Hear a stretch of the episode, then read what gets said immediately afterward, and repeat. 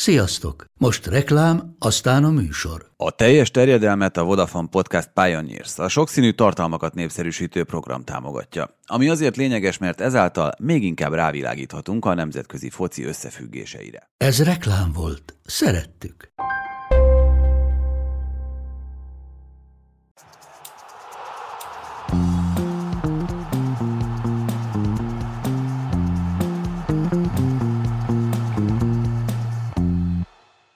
És akkor valóban megkezdjük az új szezont a teljes terjedelemben. Bognár Domával és Szabó Pittel vagyunk itt, és hát van miről beszélni, inkább az volt itt a kérdés, hogy mi az, amit kihagyjunk, és egy új rovattal jelentkezünk mindjárt itt az év első normális adásában, ezek pedig a hétvége pillanatai, amit mindenki elmond azok közül, akik készítik a teljes terjedelmet, azok is, akik nincsenek itt most a köreinkben, de akkor kezdem én, Calvert Lewin újabb szürreális sérülését emeltem ki, aki úgy nézett ki itt a hétközi mérkőzésen a Manchester United ellen játszott egy zárt kapus meccset. Az Everton, 90 percet volt a pályán, is marhára örült, hogy jaj de jó, végre egészséges, iszonyatosan sokat dolgozott, minden játékostárs elmondta, hogy mennyire profinált hozzá ehhez a sérüléshez, ehhez a rehabhoz, és aztán a meccs negyedik percében ütközik Emiliano Martinezzel, Hát és a szörnyű volt látni, hogy egyre jobban Az a fejlődés az ott Igen. az arcán, amikor lecserélték, akkor már gyakorlatilag egy ilyen teljesen eltorzult paca volt itt a jobb arcféltekéje,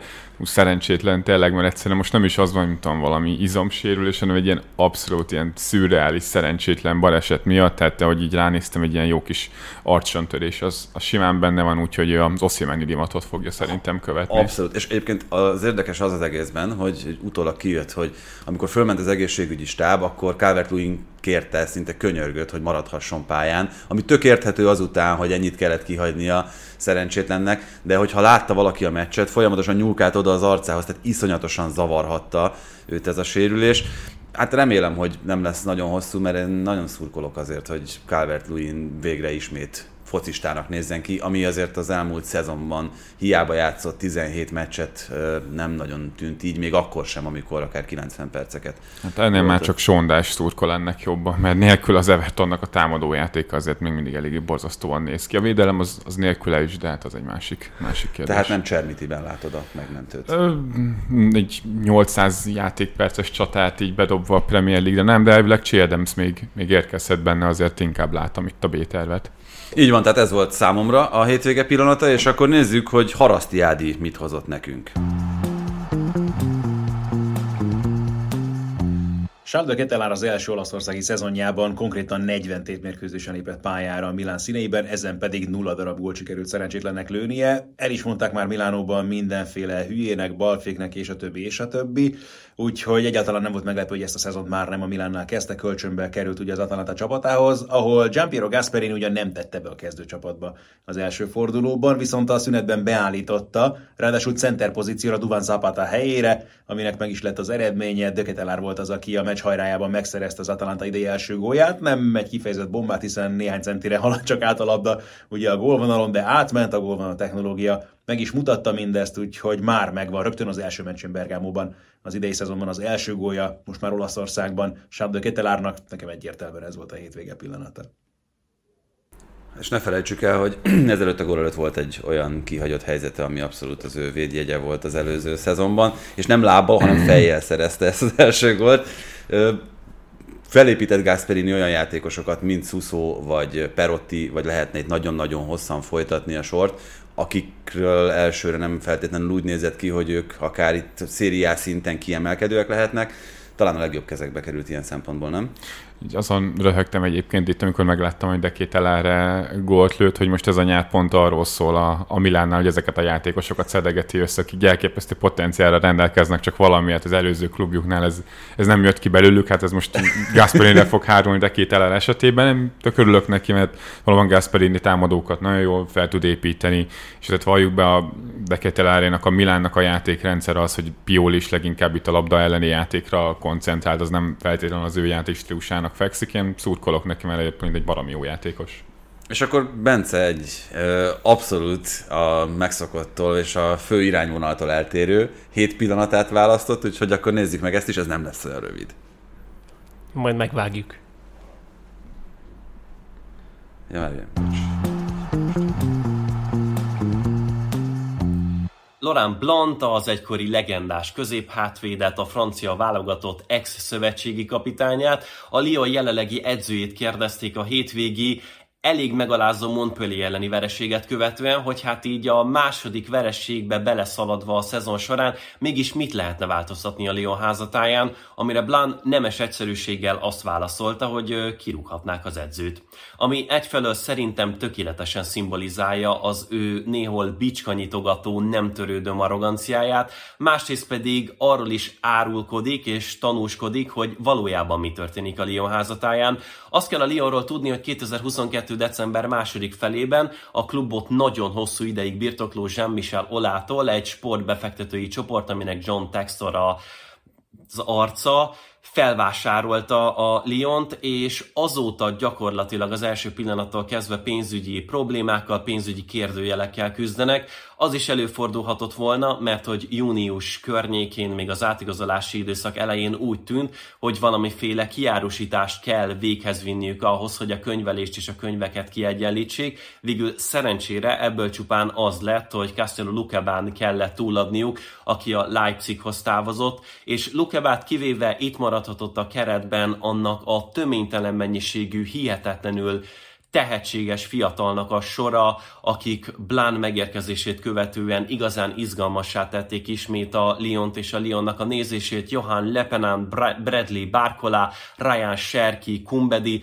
tényleg tele van a keret végre megint olyan Lioni nevelésű srácokkal, akikből világklasszisok válhatnak, de hogy ennek ellenére akkor mi ez a feszültség? Hát egyrészt emiatt a pénzügyi feszültség miatt egyébként is van egy ilyen konfliktus a klubon belül, másrészt pedig Blunt még Olá nevezte ki, és már itt a nyár folyamán is voltak arról árulkodások és a sajtóba kiszivárogtatott információk, hogyha Blan nem jól indítja az idényt, akkor nagyon gyorsan meg fognak tőle szabadulni. Nem Blan miatt, hanem egész egyszerűen a Lyon kerete miatt én abban reménykedem, hogy ez nagyon hamar meg fog történni, mert egyébként ezek miatt a fiatalok miatt sokkal többet érdemelne a klub, mint ahogyan egyelőre ez alapján, a két meccs alapján kinéz az ő idényük de muszáj voltam ezt a hét pillanatának választani, mert annyira ritka, hogy valaki ilyen sugárzó arroganciával szólaljon meg a futballban is akár a nyilvánosság előtt, hogy az egész egyszerűen szót kért magának. Ez ki kívánkozott, Bencém. Köszönjük Vái Krisztofnak, hogy képbe hozott itt minket a Lyon helyzetéről. Hát ez a tolt egy kontézást. Igen, nem állíthatnánk, hogy nagyon nagy barátja lenne Laurent Blanc, és mondjuk a jelzőkkel, amit a játékosok potenciáját illeti sem nagyon fukarkodott. Bence, köszönjük szépen, és akkor eljutottunk Doma pillanatához. Átpasszolom Pete-nek, mert az alapján mondom én, mert hogyha Pete elmondja ezt a sztorit... Én tudom, hogy mit akarsz mondani, mondhatod nyugodtan, mert én nem, nem azt mondom. Nem azt mondod? Nem akkor, azt mondom. akkor csak fölvezetem neked gyakorlatilag a BL döntőt, vagy BL döntőt. Na, tessék. Női, női VB döntőt. Alapvetően engem, engem hidegen hagy a dolog, de miután... Már még nem a... beszélgettél velem erről, úgyhogy ezen de, most változtatom. Hát besz... el, egy oldalú beszélgetések voltak, tehát nem mondtad, én pedig vagy hallgattam, vagy nem. Szóval, hogy azért, amit a meccs után olvastam, és ezt a spanyol szövetség osztotta meg először a hivatalos oldalán, ugye Olga Carmona, aki az egyetlen győztes gólt szerezte a, B, a VB döntőben továbbra is, Hát ahogyan Iniesta a 2010-es VB döntőben úgy ünnepelt, hogy fölhúzta a pólóját, és megemlékezett valakiről, ugye Iniesta annó Dani Harkéról, aki egy évvel korábban az eszpanyol játékosa volt, és, és szívmegállás következtében elhunyt. Itt most Carmona a barátnőjének az édesanyjáról emlékezett meg, aki itt előtte néhány nappal hunyt el. Majd, mondom még egyszer, a VB döntőn a győztes gólt szerző játékos a meccs után közvetlenül megtudta, hogy az ő édesapja is elhunyt. Tehát, hogy ez az az érzelmi hullámvasút, amit, amit soha senkinek nem kívánok, és te hihetetlen lehet az, hogy megnyered a világbajnokságot, igazából tényleg az, az a póló van ott, te, te szerzed a győztes gólt, az a póló van a mez alatt, amivel a barátnője édesanyját gyászolja, és közben kiderül, hogy az édesapja is elhunyt a, a mérkőzés alatt.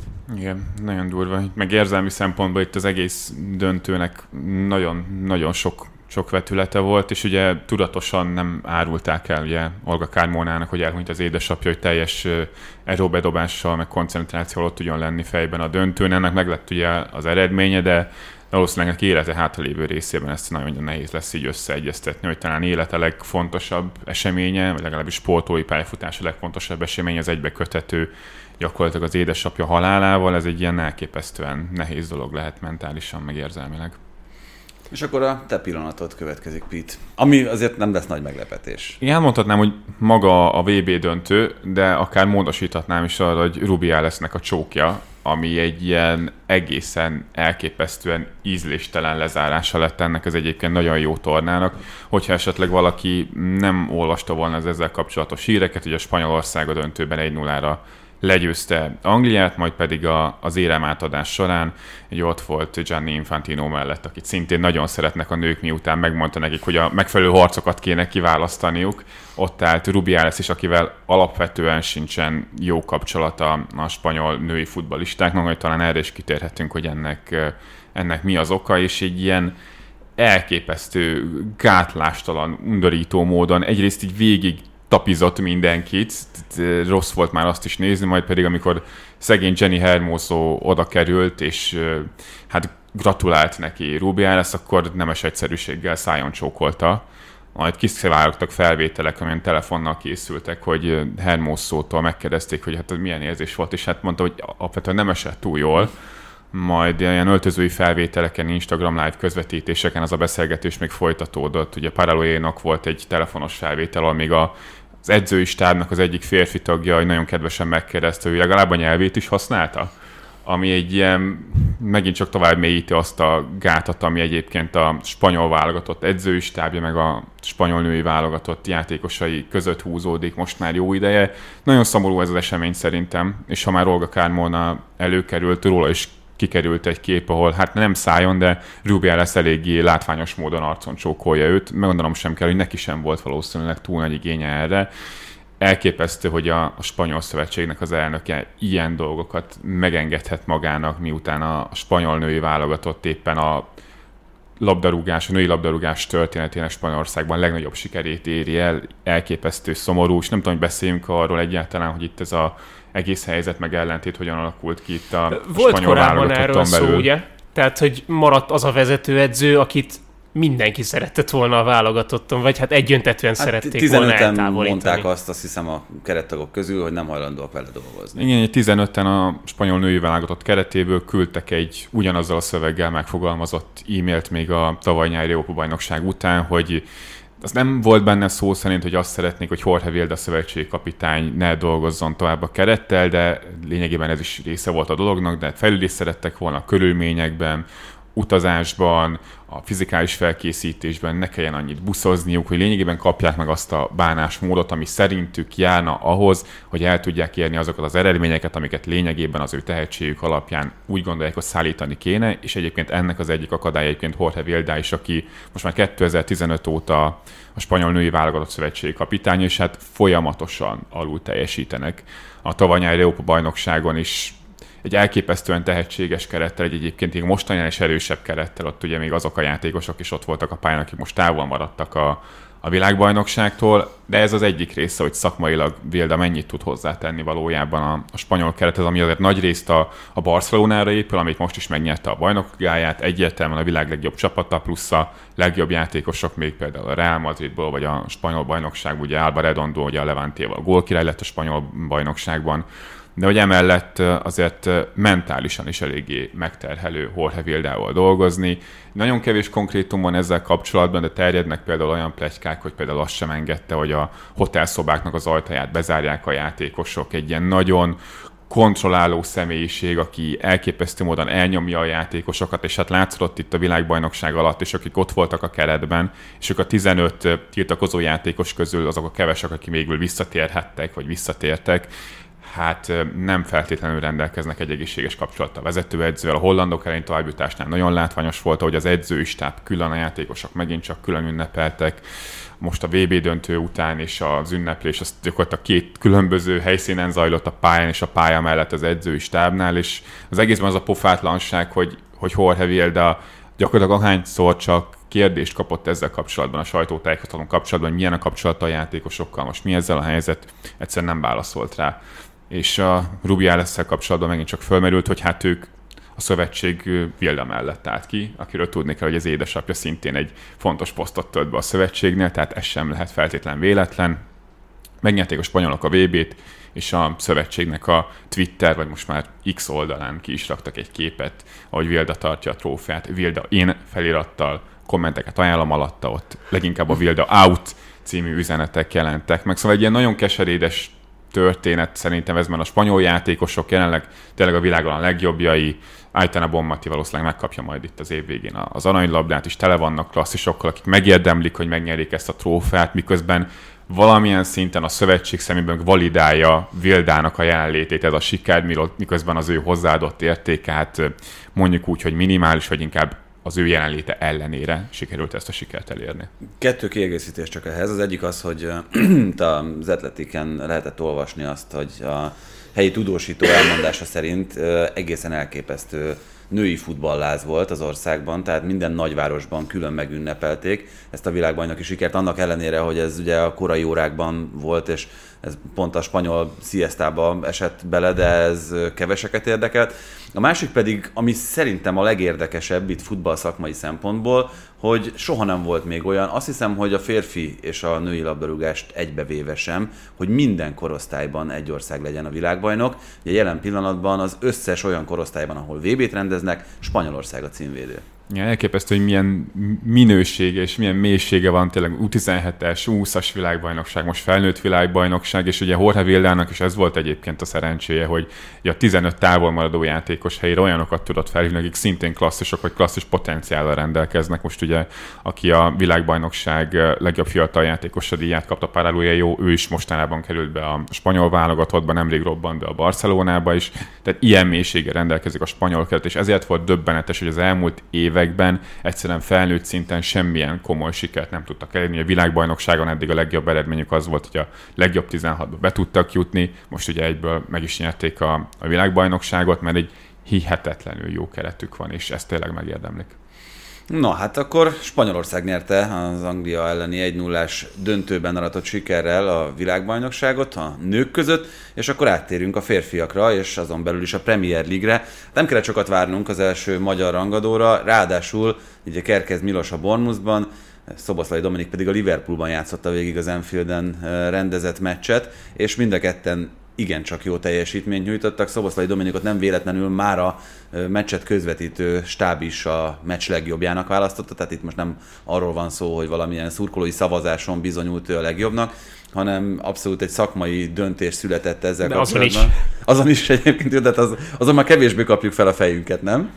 Abszolút, meg azért Szoboszlait is elég erősen használja a Liverpoolnak a média csapata is, mert egy, feltétlenül egy eléggé szemrevaló fiatalemberről van szó, de itt nem, nem lehet ez kérdés, tehát ebben a Liverpoolban azon a napon Szoboszlai volt a legjobb, tehát ahogy átmenetekben, progresszív labdacipeléssel, cselekkel, védekezésből támadásban át tudta vinni ezt a Liverpoolt, az elképesztő látványos volt. Nem is egy feltétlen túlságosan letisztult játékkal jelentkezett, hanem látványos megmozdulásai voltak. Két gólban aktívan benne volt, hogy az egyik lövéséből szerzett Jota gólt, kiarcolt egy 11-est. Gyakorlatilag mindent megmutatott szerintem, amit Jürgen Klopp meg a Liverpool elvárt akkor, amikor őt megszerezték a Leipzigből. Egy olyan Liverpoolban, amelyik azért még nincsen a csúcsán, tehát vannak elég erősen kérdőjelek a kereten belül, játékon belül is, de hát Szaboszlai azt nyújtotta tényleg, amit, amit szerintem mindenki akart, hogy nyújtson. Néha így meglepődtünk, nem? Hogy, vagy hát bocsánat, én néha meglepődtem, hogy a pálya melyik pontján tűnik föl. Hm.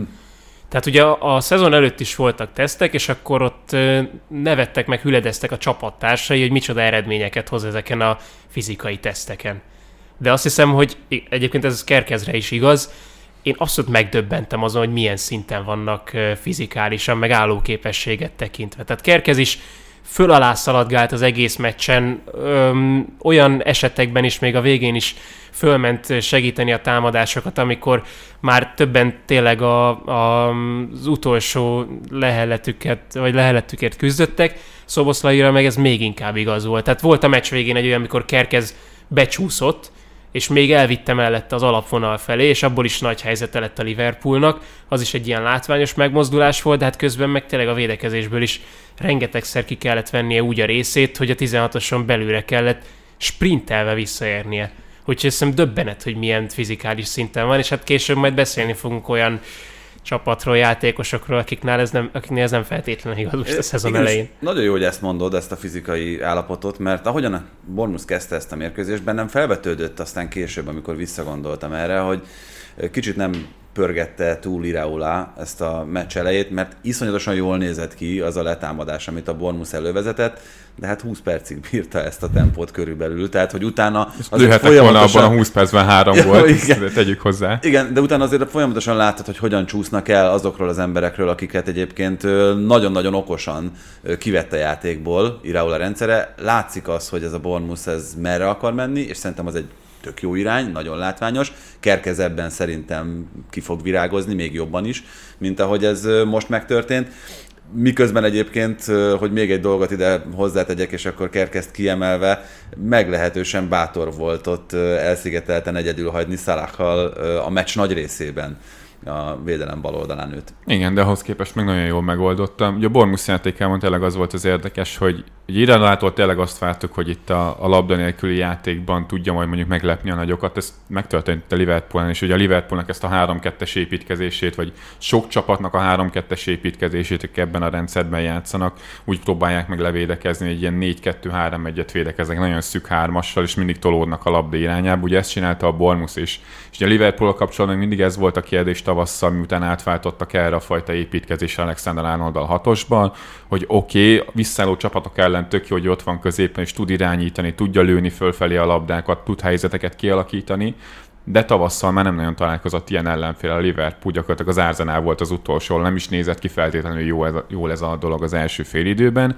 Na most ennek a szezonnak a hát második meccsében a Chelsea sem pörgette fel annyira a letámadását, jött egy olyan csapat, amelyik viszont ráfeküdt arra, hogy már az első fázisban rögtön nyomás alá helyezze őket, és ugye az első gól az lényegében abból adott, hogy Alexander Arnold elveszítette a labdát. Teszem, Amit már egyébként nem biztos, hogy oda kellett volna igen, passzolni pont, a Igen, pontosan teszem hozzá, az nem feltétlenül volt egy optimális passzopció, mert azonnal nyomásra tudták helyezni, pont ezért, mert nagyon szűken volt az a, az a három játékos. De ugye ez ennek a rendszernek a potenciális hátránya, mondjuk top csapattal játszik a Liverpool, akik magasan akarnak ellenük védekezni, és hát nem meglepő szerintem, hogy Ireol ezt igyekezett kihasználni, és tényleg, hogyha még az elején mondjuk a három helyzetükből belőnek még egyet, akkor hát, lehet, hogy nem lett volna ennyire az a gól, ami lesz hát, hogy érvényes az a gól, abszolút. Pár centi múlott, és ö, aki nagyon-nagyon feltűnő volt, hogy ezt borzasztóan nehezen viseli ezt a szituációt, az egyik Alexander Arnold, a másik pedig Alison, aki szerintem nagyon nincsen hozzászokva ahhoz, hogy ezt az építkezést, amiben azért neki is nyilván van szerepe, mint, mint passzopció ebben a 3-2-es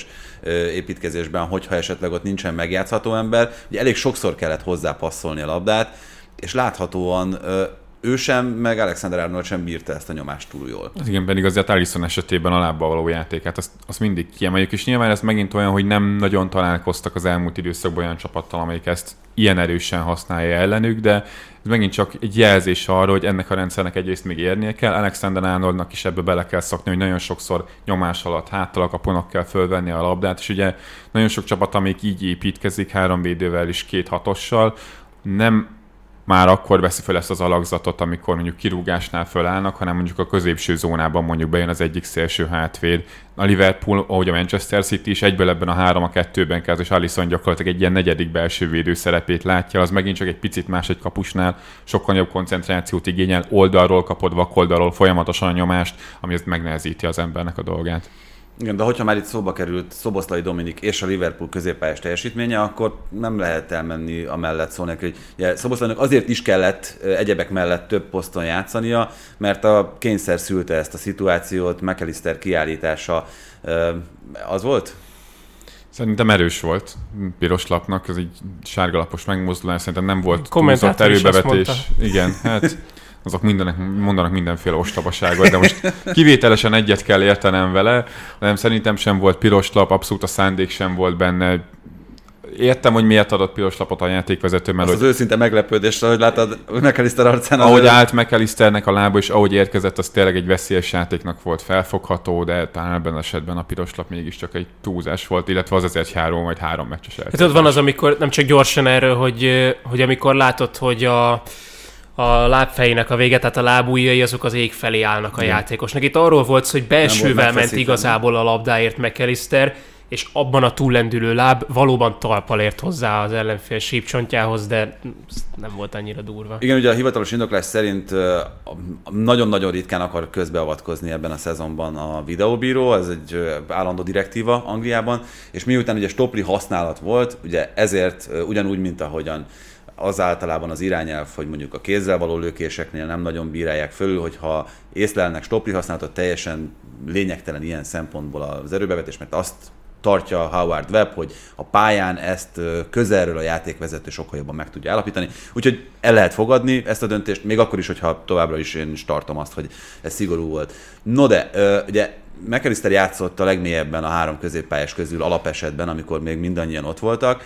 Onnantól kezdve, amikor ő kiszállt, akkor Szoboszlainak is mélyebbre kellett lépni, és hát láttuk Endót, akit nem biztos, hogy ennyi időre tervezett már Jürgen Klopp, miután a Stuttgarttól szerződtette. Nekem az ő leigazolásával kapcsolatban a legérdekesebb sztori az az, hogy megnéztem a pénteki sajtótájékoztatóját a Liverpoolnak, és lehet, hogy aztán kijavítotok. Én nem emlékeztem arra, hogy Klopp valaha ezt indokként használta volna, hogy ő nagyon sok Bundesligát néz, Hú, ez egy nagyon... de ez, ez meg, megvan ez a Meg, sztori. meg, megvan sajnos, de ez egy nagyon, nagyon nagy probléma szerintem itt a, a Liverpoolnak, ha most már másfél két éve tartó igazolási politikája mögött, hogyha emlékszünk, akkor még Darwin Nuneznek a leigazolásakor volt az, hogy hát Klopp hogy beleszeretett akkor, amikor a Liverpool a Benficával játszott, és miközben tudjuk, hogy az azt megelőző időszakban meg a Liverpool nem feltétlenül úgy működött, hogy az edző rámutatott valakire, és akkor őt hozzuk el, ha illik a rendszerbe, ha nem illik a rendszerbe. Jó, de itt azért felsejlik Smátke is a háttérben. Hát az meg a másik, hogy Smatke már azért érkezette, hogy Kloppal együtt dolgozzon, és az ő akaratát érvényesítse konkrétan, és ő egy rövid távú megoldás jelenleg, jelenleg, aztán lehet, hogy ebből még lesz valami, és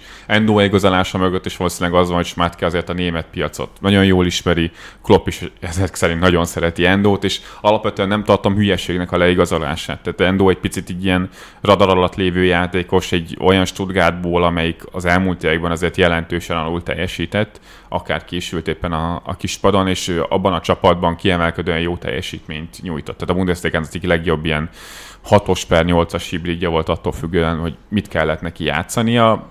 30 éves, igen, de nem fizettek érte sok pénzt, és valljuk be, hogy Hát ez a sok, nem fizettek érte sok Hát pénzt, mihez ez relatív, igen. Igen. Tehát, utolsó évében volt a szerződésének, 30 évesen, egy olyan Stuttgartban, amelyiknek kiesési problémái voltak az elmúlt. Én is egyébként jó igazolásnak tartom, ezt leszögezem, Endo Vatarut, de ettől függetlenül azért, ha ez két éve történik, hogy 20 milliót fizetnek egy ilyen futbalistáért, akkor azért mindenki Hát de ez két éve nem történt volna meg, mert akkor egészen máshogy nézett ki mondjuk a Liverpoolnak ez a döntéshozatali mechanizmusa. Hát és ezt jól mintázza az is, hogy Endo is mondta, hogy nézte ezt a Caicedo igazolást, meg ezt a Lavia igazolást, ő azt hitte már, hogy a Caicedo-t leigazolta a pool, de aztán amikor látta, hogy mégsem, akkor elgondolkodott, hogy hát végül is lehet, hogy őt is megkereshetnék. Tehát, hogy ő is itt van a piac. Tehát nem arról volt szó, hogy bármikor előtte őt fölhívták Ez a, ez a volna, klasszikus itt- pánikkozolásnak igen, az igen, esete. igen, igen, ez szerintem igen. egy jó pánikkozolás, mert profilba illik rövid távra, ez szerintem egy, egy tök jó megoldás, csak azt kell szerintem itt látni, hogy a Liverpoolnál nem gondoltak arra, hogy nekik ekkora erőbedobással kell majd ezen a nyáron hatost keresniük. Tehát az, hogy Fabinho-t is és Henderson-t is ugye elvitték a szaudiak, az gyakorlatilag teljesen kiürítette ezt a posztot, és ahogy a Lávia ügyet kezelték, ahogy végül Caicedo-et beszálltak, az mind-mind arra mutat, hogy a Liverpoolnál ebben az esetben egy ilyen óriási kapkodás volt, és megérkezett Smátke, és nem tudom, hogy ezeket a tárgyalásokat hogy kezeltem. Ugye két nagyon jó igazolás nyelve ütöttek korábban, ugye McAllistert és Szoboszlai, de mindkettőért a kivásárlási árat fizették végül ki, ahol nem kivásárlási árat kellett kifizetni, és igazából nagy igazolás lett volna, hogy a Lávia, illetve Kajszédot végül nem sikerült megállapodni, illetve Kajszédóért sikerült megállapodni, csak addigra már a Chelsea olyan szinten előre haladott tárgyalásokat folytatott, és mindenben megállapodtak Kajszédóval a személyes feltételekről, hogy ott már nem akart nekik nemet mondani. Meg is tudom érteni egyébként, Abszolút, mert hogyha hogyha fél éve tárgyal veled valaki, és fél éve győzköd téged, hogy te milyen fontos, hogy ennek a projektnek is bejön egy csapat az utolsó percbe, akkor már nem, fél, nem feltétlenül azt a csapatot fogom választani. De ez egy egyszer szituáció volt. Nekem itt az egészben, hogy megoldották végül, és szerintem még kell igazolás a Liverpoolba, akár még egy hatos, vagy legalábbis egy olyan baloldali középhátvér, aki tud bal hátvéret is játszani, mert ennek a rendszernek nagyon kell ez, hogy az Robertson valaki ebben a rendszerben ki tudja váltani. Ezt a krízist Endo szerintem valamilyen szinten meg tudja oldani, önmagában kevés.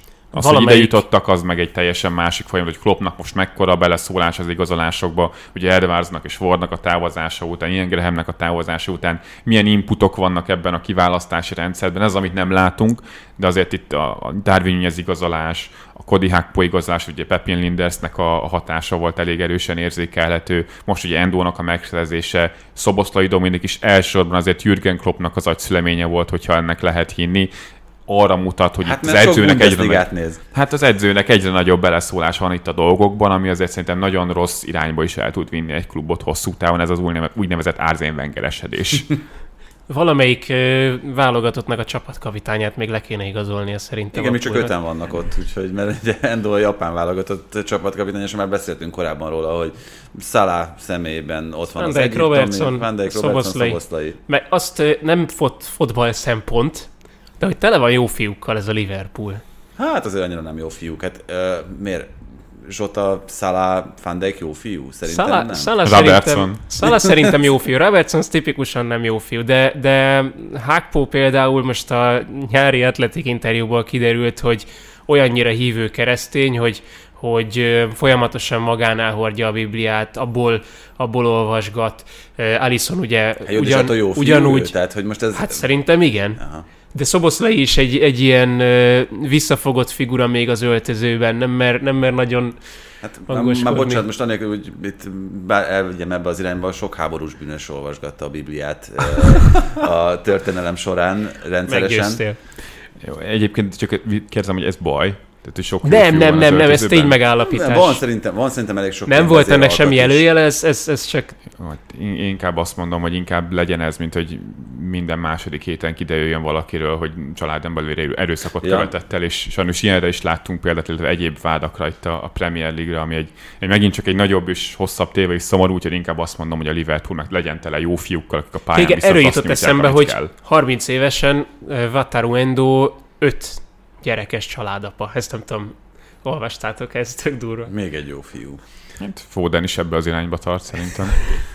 No, lépjünk akkor tovább, szóval a Liverpool viszonylag azért a végén simán legyezte a Bournemouth, annak ellenére, hogy itt beszéltük azt, hogy akár a mérkőzés eleje alapján alakulhatott volna ez rosszabbul is számára, de hát itt nagyon könnyű az átkötés Endorról a Liverpool középpályájáról a Chelsea középpályájára, mert hogy ott megérkezett Lavia mellett Caicedo is, Caicedo bemutatkozott a második félidőben állt be a West Ham elleni mérkőzésen, kikapott a Chelsea, annak ellenére egyébként, hogy szerintem nem mutatott olyan rosszul a Chelsea, mint amennyire az eredmény ezt sugalja. Hát ezt meg kellett volna nyerniük. Egyrészt hogy kihagyott 11 az első fél időben, több zicserük is volt, és néztem itt a várható gólokat, tehát akcióból ez nem volt olyan, olyan magas az arány, de az a fajta dominancia, ahányszor oda tudtak érni a 16-oson belőle, rengeteg olyan szituáció volt, hogy ilyen nagyon veszélyesen a ötösen végiguruló labdára végül mondjuk nem ért oda, hogy támadó, a Mudriknak is volt egy ilyen beadása, azt a meccset a Chelsea-nek alapvetően meg kellett volna nyerni, és most És az első félidőben kimondottan jól Nagyon mutatott. Jól játszottak, és most elindult egy ilyen narratíva gyártás, hogy hát a Chelsea most megint milyen szar lesz sok igazolás után, és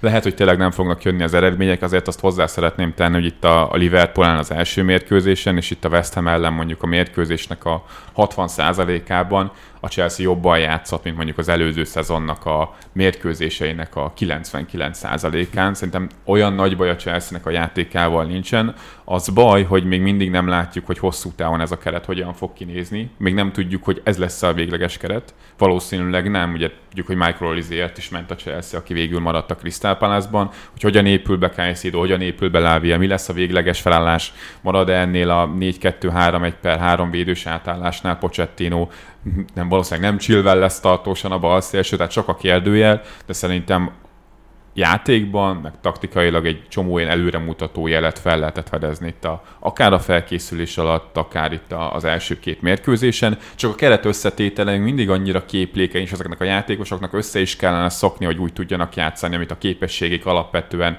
előre jósolnának, hogy ez a Chelsea-nek nem biztos, hogy rövid távon eredmények szempontjából egy nagyon-nagyon jó szezon lesz. De itt azzal kiegészítem, hogy nem csak a keret összetétele az, ami kérdéses számomra, hanem az, hogy azért itt ebből a megint csak igen bő keretből hogyan rakod össze a kezdőcsapatot. Nem is az, hanem hogy ebből a most már nagyon, még mindig nagyon bő keretből egy csomó olyan játékosod van, akik igazából ugyanabban a, a pályafutások ugyanabban a szakaszában és ugyanabban az életkorban járnak. Ugye most már nagyon kevés olyan meghatározó játékos van a Chelsea-nek, aki mondjuk 26 év fölöttiek, ezeket mind kiszólták, és a pénzügyi, pénzügyi kimutatásokban tök jól mutat, mert a fizetési keretet meg nagyon szépen sikerült letolni azzal, hogy mindenkit, aki sok pénzt keresett, eladták a nyáron. Ugye a hosszú távú szerződésekkel egyébként is jól jelenik meg ez a könyvekben. Csak hogyha van-e mondjuk a középpályára három vagy négy 19, 20, 21, 22 éves játékosod, akkor valaki ezek közül meg fogja szívni.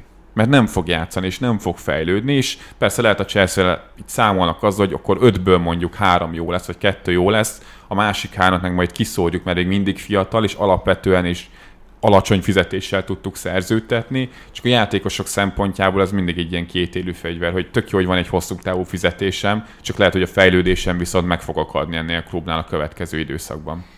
Miközben ugye, bocs, Mondjuk. Ezért volt érthetetlen számomra az, hogy Lavia is hmm. a Chelsea-t választotta. Tehát oké, okay, Caicedo, láttuk az anyukájával a képet, Chelsea szurkolók mondtad, hogy a személyes tárgyalások azok már régóta ott lefolytak, de hogy Lávia ezek tükrében, és annak tükrében is, hogy Enzo ott van a csapatban, tehát Enzo biztos, hogy kirobbanthatatlan erről a középpályáról. Ennek tükrében is a Chelsea-t választja, azon döbbentem így meg. Van, el lehet képzelni azt a szenáriót, amikor ők három mondjuk egyszerre vannak a pályán, mert egy profilra szerintem kiegészíthetik egymást. Ahogy most játszik a Chelsea, és amilyen profilokat most használ Pochettino, így nem, mert gyakorlatilag most itt a Liverpoolni meccsnek az első fél idejében, mikor Enzo is még nagyon magasan játszott, hogy gyakorlatilag egy 3-1-ben építkeztek, és hat támadóval voltak föl, meg a West Ham-en ugyanezt láttuk, abban azért Lávia és Caicedo egyszerre nem fér el, mert gyakorlatilag a két tízes posztjára viszont nem tudod őket berakni, és nyilván Caicedo az, akit itt brit rekordért leigazoltak, akinek alapvetően a kezdőben lenne a helye. A mélység viszont kell. Tehát Conor Gallagherrel te nem fogsz tudni hatost játszatni, akár B opcióként sem, mert neki nem ez a játékos. Látszik a Chelsea építkezésén is, hogy ott van ő, de úgy nem nagyon akarnak neki passzolni, mert az a azonnali pressing trigger. A nála van a labda kapunak háttal, őt azonnal le lehet szerelni, ezt láttuk a Liverpool ellen. Elhiszem, hogy kellett Lavia is, csak nekem mindig ezzel továbbra is az a baj, hogy Lavia és Caicedo között van másfél évnyi korkülönbség és mondjuk egymás váltótársaiként valamelyik meg fogja szídni, mert főleg ebben a szezonban ugye nincs Európa, alapvetően kevés a játékperc, és valószínűleg Pochettino sem akarja majd hétről hétre forgatni a keretét, Lavian valószínűleg nem fog annyit játszani ebben a szezonban, mint amennyit szeretne, a másik kérdés az, hogy viszont a Liverpool olyan szinten rosszul kezelte az ő igazolását, hogy meg tudom érteni, hogy miért választotta a Chelsea-t. Mert hogyha az egyik pillanatban itt kellek, a másik pillanatban meg Caicedo kell, hát akkor köszönöm szépen, inkább megyek ahhoz a csapathoz szintén, amiknek úgy érzem, hogy igazán kellek, és akkor elmegyek a Chelseahez. Erről a keretmenedzselésről majd mindjárt még beszélünk, mert ugye a Manchester City kapcsán ez előkerülhet, hogy mennyi lesz a boldog játékos, és mennyi a boldogtalan, azért ami viszonylag hosszú távon fontos, és ez Pochettino itt a nyári időszakban elég sokszor kiemelte, hogy a kiegyensúlyozott keret érdekében neki ennél sokkal kevesebb játékosra van szüksége. De mielőtt áttérnénk még a Manchester City-re, egy másik összekötő elem is van itt ehhez a mérkőzéshez, ez pedig Lucas Paqueta esete, akinek úgy néz ki, hogy most kútba esik ez az átigazolása. Megvan egyébként a sztori, hogy ugye fogadási botrányba keveredett, és nagyon sokáig sehol nem lehetett tudni, hogy pontosan miről van szó. Ugye nem, ez sem hivatalos információ, David Ornstein-tól származik, aki azt mondta, hogy az előző évi Aston Villa elleni mérkőzésen bejelzett pont annak a fogadóirodának a, fo- a rendszere, amelyik a mez szponzora, a West Ham. Amelyiknek az óriási felirata előtt lőtte a 11-est a Igen, végén. ó- óriási. Ö, És hogy ott ugye az volt a probléma, hogy túl sokan fogadtak arra, hogy ő sárgalapot fog kapni, és Paketa véletlenül sárgalapot kapott. Mondjuk egy ilyen után, amikor olyan ostoba sárga lapot kapni megint, mint most a, a Chelsea-en, hogy egy ilyen elképesztő hiszti végén reklamálásért, ahol csak azért megállt tál, hogy reklamáljál, miközben a játék még ment, és így ez nem feltétlen mutat jól ennek a fényében sem. És nem lehet, tehát nyilván itt főleg ártatlanul senkit nem szeretnénk megvádolni, állítólag teljesen megdöbbentette a hírpaketát, hogy egyáltalán ez a vizsgálat elkezdődött, az FA folytatja le, az Angol Labdarúgó Szövetség, és hát nem tudom, hogy egyébként ilyen esetben hogyan lehet rábizonyítani bárkire azt, hogy itt most csalt vagy nem csalt. Na mindegy, szóval... Hát ugye nem róla van szó, hanem arról, hogy az ismerősei, barátai fogadtak. Hát, nyilván. de hát az már, az már, hát nem, az, az is lehetett volna, hogy ő fogadott, csak mint csak ahogy... ő hozta azt Az a információt. feltételt, Igen, amit, igen, igen, igen. Lehet, hogy igen. sárga lapot fogok kapni a következő mérkőzés. Ezt megint nem tudjuk, azért ilyen vizsgálatokra volt már korábban is példa. Tehát szerintem emlékeim szerint két szezonnal ezelőttről egy, egy Leeds Arsenal meccsen szintén vizsgáltak egy ilyen sárgalapos büntetést, hogy nagyon feltűnően sok fogadás volt arra, hogy az X játékos, nem is tudom, hogy ten Jacka fog sárgalapot kapni, aminek azt viszont értem, hogy arra azért lehet fogadni, hogy Jacka sárgalapot fog kapni egy mérkőzésen, ott viszont valamiért ez kiugró volt, vizsgálták, végül nem találtak semmi ilyesmit. Itt ezért ebben az esetben az, hogy a pakétának valóban ilyen közeli ismerősei fogadtak erre, az egy picit gyanúsabb talán, de hát semmit nem tudunk. Meg Az is lehet, hogy egy ilyen fals információ ö, hirtelen szárnyra kap. Aztán ugye van egy ilyen ö, egy ilyen funkció, azt hiszem a szerencsejáték közvetítőknél, hogyha nagyon sokan fogadnak, akkor már lejjebb megy az oc. Tehát akkor, hogyha ezt valaki kiszúrja, akkor lehet, hogy még többen próbálnak arra tenni, amíg még jó szorzók vannak rá. Szóval ezt nem tudhatjuk, de a következményét azt látjuk. Fernando Diniz brazil válogatott keretében nem került be Paqueta, pedig azért alapembernek számított ebben a brazil csapatban, és úgy néz ki, hogy a Manchester City-nek sem kell itt. Tehát elég volt a gyanú árnyéka ahhoz, hogy itt azért kettő viszonylag súlyos döntést Mondjuk a Manchester meghozzanak. City szerintem ezzel nagyon jó járt, hogy végül nem adják ki azt a pénzmennyiséget paketet, mert ez egy elképesztő nagy túlfizetés lenne, még akkor is, hogyha alapvetően egy jó játékos, de ennyi pénzt még a Manchester City-nek sem ér meg. Na hát és akkor a Manchester City-re tényleg innen nagyon-nagyon könnyű átkötni. 18 felnőtt korú játékossal ö, gazdálkodhat jelen pillanatban Pep Guardiola. Ugyanazt a kezdőcsapatot nevezte a bajnokira, amely egyébként ugye szombati volt, és ráadásul még Guardiola a megnyert szuperkupa döntő után kicsit korholta is a Premier League-et, hogy miért kellett így ezt a menetrendet kialakítani. Ugyanazzal a 11 játékossal állt föl, és nullát cserélt, hatodszor a Premier League-ben mm, fordult elő olyan, hogy ő egyetlen cseréhez sem nyúlt hozzá, és egyébként is kimagaslóan az előző szezonban a legkevesebb cserét használó edző volt, 113-at a 38 fordul alatt. Igen. Látjuk, hogy ennek a módszernek, amivel Guardiola dolgozik, az, hogy viszonylag szűk keret, de sokoldalú játékosok, annak akkor jön ki a hátránya, hogyha mondjuk így a szezon elején beüt az, hogy mondjuk John- Stones kidől egy hónapra, Kevin De Bruyne kidől négy-öt hónapra, egy-két játékosnak még van valamilyen kisebb problémája. Megbetegszik Bernardo Silva. megbetegszik Bernardo Silva vagy Ruben Dias, és nem tudnak játszani, akkor kijönnek ezek a dolgok.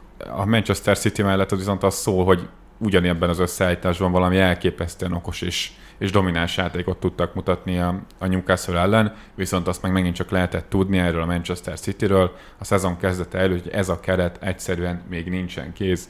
Mares távozása után, Gündogannak a távozása után, oké, okay, érkezett Kovácsics, oké, okay, itt van most már Guardiola, de még minimum egy szélső, egy középpályás bőven elférne a keretbe, pláne, hogy elnézzük De Bruyne-t, hogy most már neki nem ez az első komolyabb izomsérülése, ami miatt mondjuk hosszabb időt kell kihagynia, ő is most már 32 éves. Hát, Meg ez ugyanaz, ami nem engedte végig játszani, Abszolút. játszani a bajnokok ligája döntőt. Ezért mondtam a felvezetőben, a PL felvezetőben még, hogy azért baromi nagy szerencséje is volt a Citynek az előző szezonban. Tehát ahogy az Arsenalnak jöttek a sérülések, főleg a második fél évben, ugye a Citynél ilyen az előző szezonban nem volt.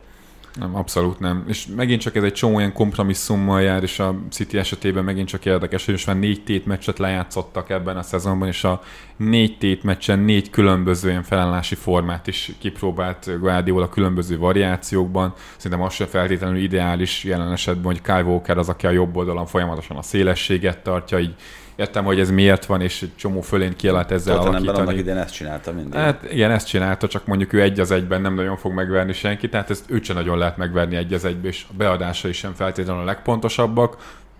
Oda kell valaki, aki labdával is plusz tud nyújtani, ugye Dokunak a megszerzésről lehetett hallani, már felmerült azóta a West Hamnél is szintén. Látszik, hogy oda keres még embert a Manchester City, nincsenek készen, szóval itt még én abszolút várom azt, hogy ez a keret erősödni fog a hónap végéig. Úgyhogy Cancelo távozik. Éppen, éppen ezért. Ő nem került be a meccskeretekbe egyébként, ugye ez fontos, Ja. mert ugye abba a 18-ban, mint említettem, őt nem számoltam bele, miután ugye Guardiola nagyon jól láthatóan egyáltalán nem kalkulál a portugállal. Cancelo az nagyon érdekes, én a Barcelonánál sem feltétlenül értem, meg az egész Barcelona átigazási politikát nem nagyon értem most már egy, egy jó ideje, hogy mi alapján hoznak bizonyos döntéseket, de igen, Cancelo ebben az előre tolt szerepkörben papíron jó lenne, viszont arra meg emlékezzünk, hogy az előző szezonban voltak olyan mérkőzések a, a, talán a Chelsea ellen, vagy épp a Liverpool ellen idegenbeli mérkőzésen a szezon ebben a 3-2-2-3-ban, ugyanúgy, ahogy most Walker, ott Cancelo adta a szélességet, és nagyon nem érezte ezt a pozíciót, mert más az, amikor neked mélységből kell érkezni a szélen, és úgy mondjuk segíteni a támadásokat, vagy hogy te neked egy nagyon fix pozíciót kell tartanod. Ugye Walkernél is például a Burnley elleni mérkőzésen nem azt láttuk, hogy ő folyamatosan fent helyezkedik a támadó sorban, hanem a két szélső Foden és Alvarez jött be folyamatosan középre, Walker pedig érkezett a területbe, de például már a, a Superkupán, vagy most a Newcastle ellen viszont legtöbbször Walker tartotta a szélességet, és nem is tudtak annyira dinamikusak lenni a támadó harmadban. Ebben szerintem Cancelo sem jó, és a Barcelona esetében meg ezért sem feltétlenül értem az ő megszerzését. Hát miközben elég szépen árulkodik a Manchester City védekezésének színvonaláról, nem csekkoltam, de a mai totaliben hangzott el, hogy január óta nem volt olyan tétmeccs a Citynek, amelyen egynél több volt kapott.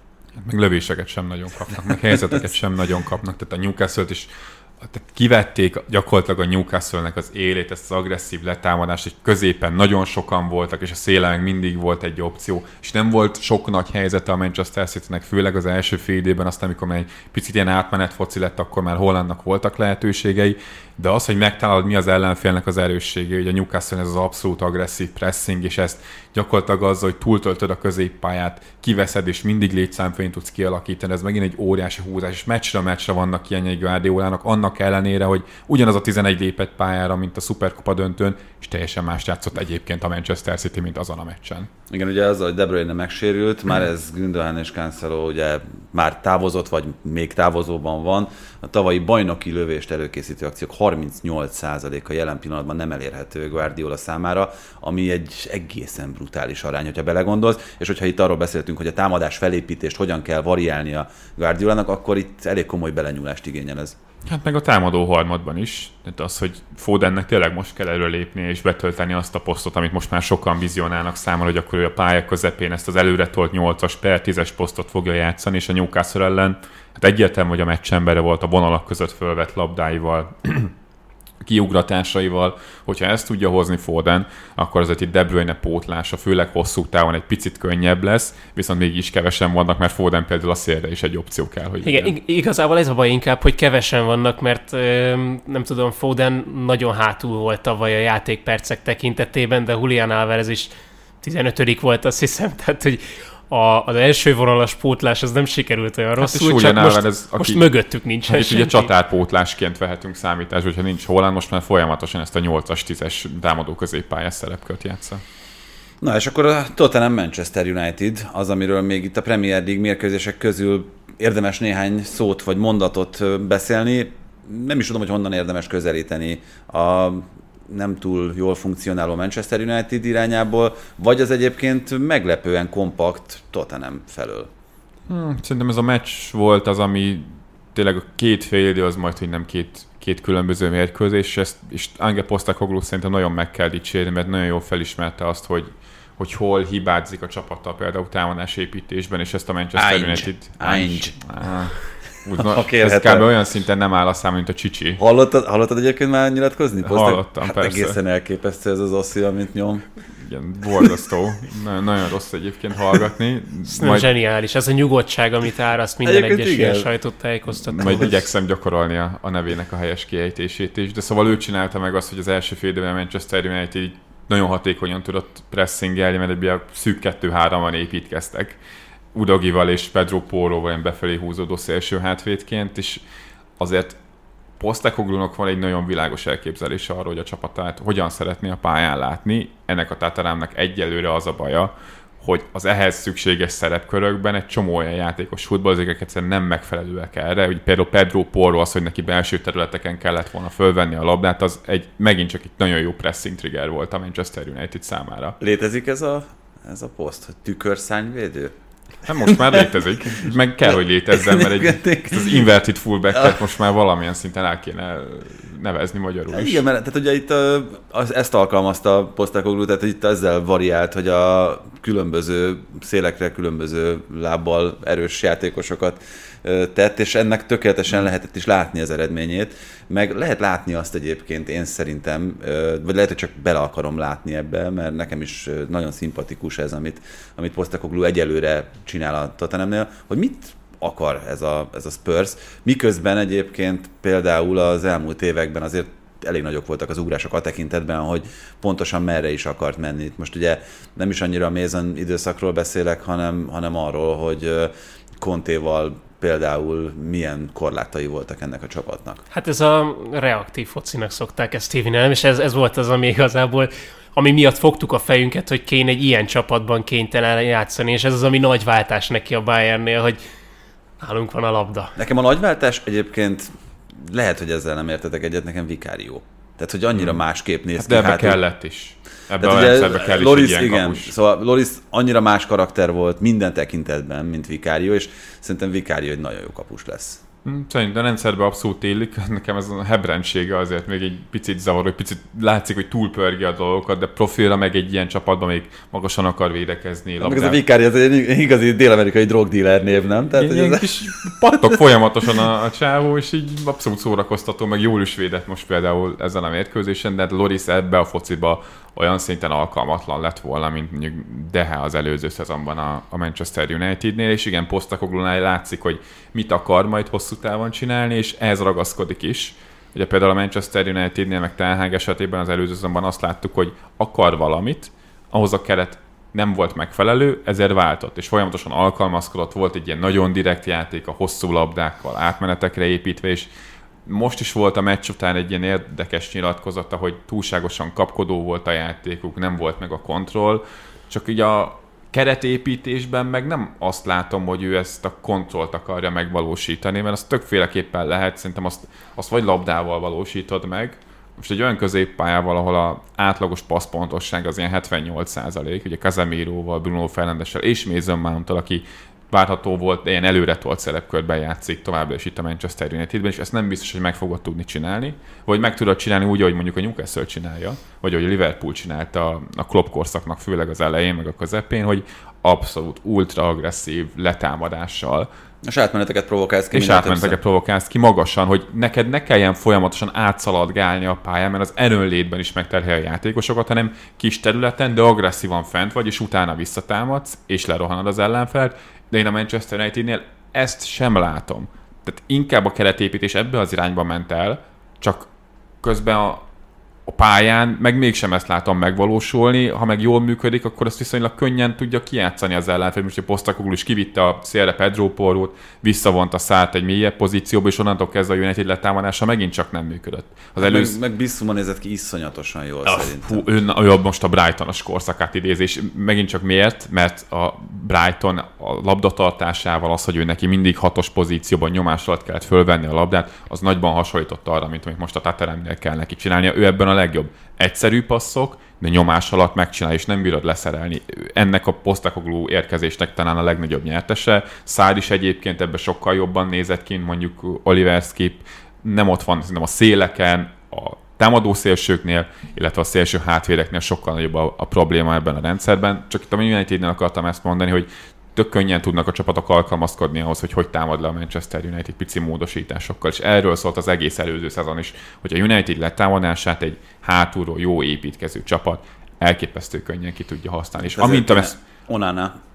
Hát igen, Onana egyébként építkezésben jelenthetne például egy pluszt, csak ott meg annyi mozgó alkatrész van, hogy most Varán lép fel a középpályára, Só lép fel a középpályára, hogy egyszerűen nem érzed azt, hogy ott is a United kontrollálná a mérkőzéseket. Azt látod, amitről Ten beszélt is a nyáron, hogy a Manchester United akar lenne a világ legjobb csapata átmenetben, és ilyen átmeneteket akar kiharcolni, az, hogy kihúzzuk az ellenfelet, és utána meg nagyon gyorsan, vertikálisan átmegyünk rajtuk. Csak ez megint egy ilyen felrohangálásban nyilvánul Hát ez meg, a saját csapdádba esel. így van, és akkor elfáradtak utána az ellenfél. Stabilan tud labdát birtokolni, és én ezt láttam itt a, az első két mérkőzésen is, és nálam ez most már egy ilyen, egy ilyen edzői vagy coaching kérdés, hogy ezt most már Tenhágnak kell megoldania, mert van egy kereted, amiben most már hoztak játékosokat neked, akkor viszont ezeket a játékosokat használd úgy, amikben ők a legjobbak. Vagy akkor nem ilyen játékosokat kellett volna igazolnod. Hát neki innentől nincsen kifogás. Tehát, hát... hogy ez, ez most már tényleg az ő kerete, az ő csapata.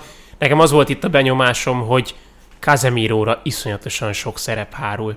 És ugye eddig megszoktuk, hogy védekezésben takarít mindenfelé, most teljesen kiszolgáltatottnak tűnt a második félidőben minden egyes gyors Tottenham akciónál, tehát neki kellett volna mindenhol ott lennie, csak idén még támadásban is annyival több szerepe van, meg annyira sokszor kerül bele az akciókba, mint akinek fontos kulcspasszokat kéne, mint akinek ilyen Rodri szerepet kéne játszania, hogy, hogy egyszerűen ez, ez már neki is borzasztó sok. Ugye ez volt a legfontosabb szerintem azzal a meccs, hogy azzal, hogy Szárt is picit visszahúzta Postecoglou és Porro pedig kiment a szélre, így Casemirónak gyakorlatilag egyedül kellett levédekezni egy elképesztő nagy területet, és Madison szinte körbefutotta, és azt se felejtsük, hogy Casemiro most már 32 éves.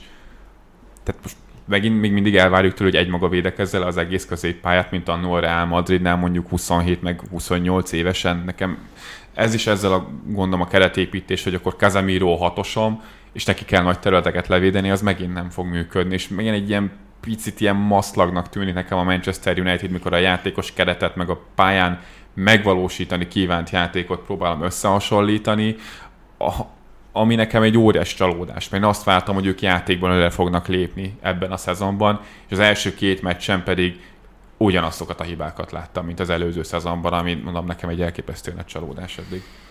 Na, hogyha már itt ö, Ten Hag, meg a csapatépítés, meg egyáltalán a klub menedzselése szóba került, akkor a Bayern Münchenre nem olyan nagyon nehéz átkötni, ahol ugye azt lehet hallani, olvasni, látni, hogy sokkal nagyobb hatalom összpontosult Thomas Tuchel kezében, mint amire bármikor is számítani lehetett volna. Nincsen sportigazgatója jelen pillanatban a Bayernnek, lesz majd egyébként, de most ugye pont Rafael Honigstein szakíró mondta azt, hogy Tuchel dönt gyakorlatilag minden felett. Ó, édes drága jó Istenem, tehát hogy ezt nem szabad. Tehát mikor az edzőnek túl nagy hatalmat adsz a kezébe, és közben struktúrát nem raksz, mert ugye Kloppnál jelenleg ugyanez, Tenhág egyébként ugyanez, tehát ott sincs igazából struktúra körülött. De ott tehát, előtte se volt. de ott előtte se volt, csak hát akiket ismer, meg a holland bajnok, meg játszott Ugyanezt ellene. mondják Tuchelről, hogy, aki, tehát, hogy azért is ö, ambicionálta ennyire például Kén leigazolását, mert pontosan tudta, hogy mire számíthat, és azt mondta, hogy oké, okay, persze a világ legdrágább dolga a Premier League-ből igazolni jelen pillanatban, főleg mondjuk ilyen sztárjátékosokat, mint amilyenekre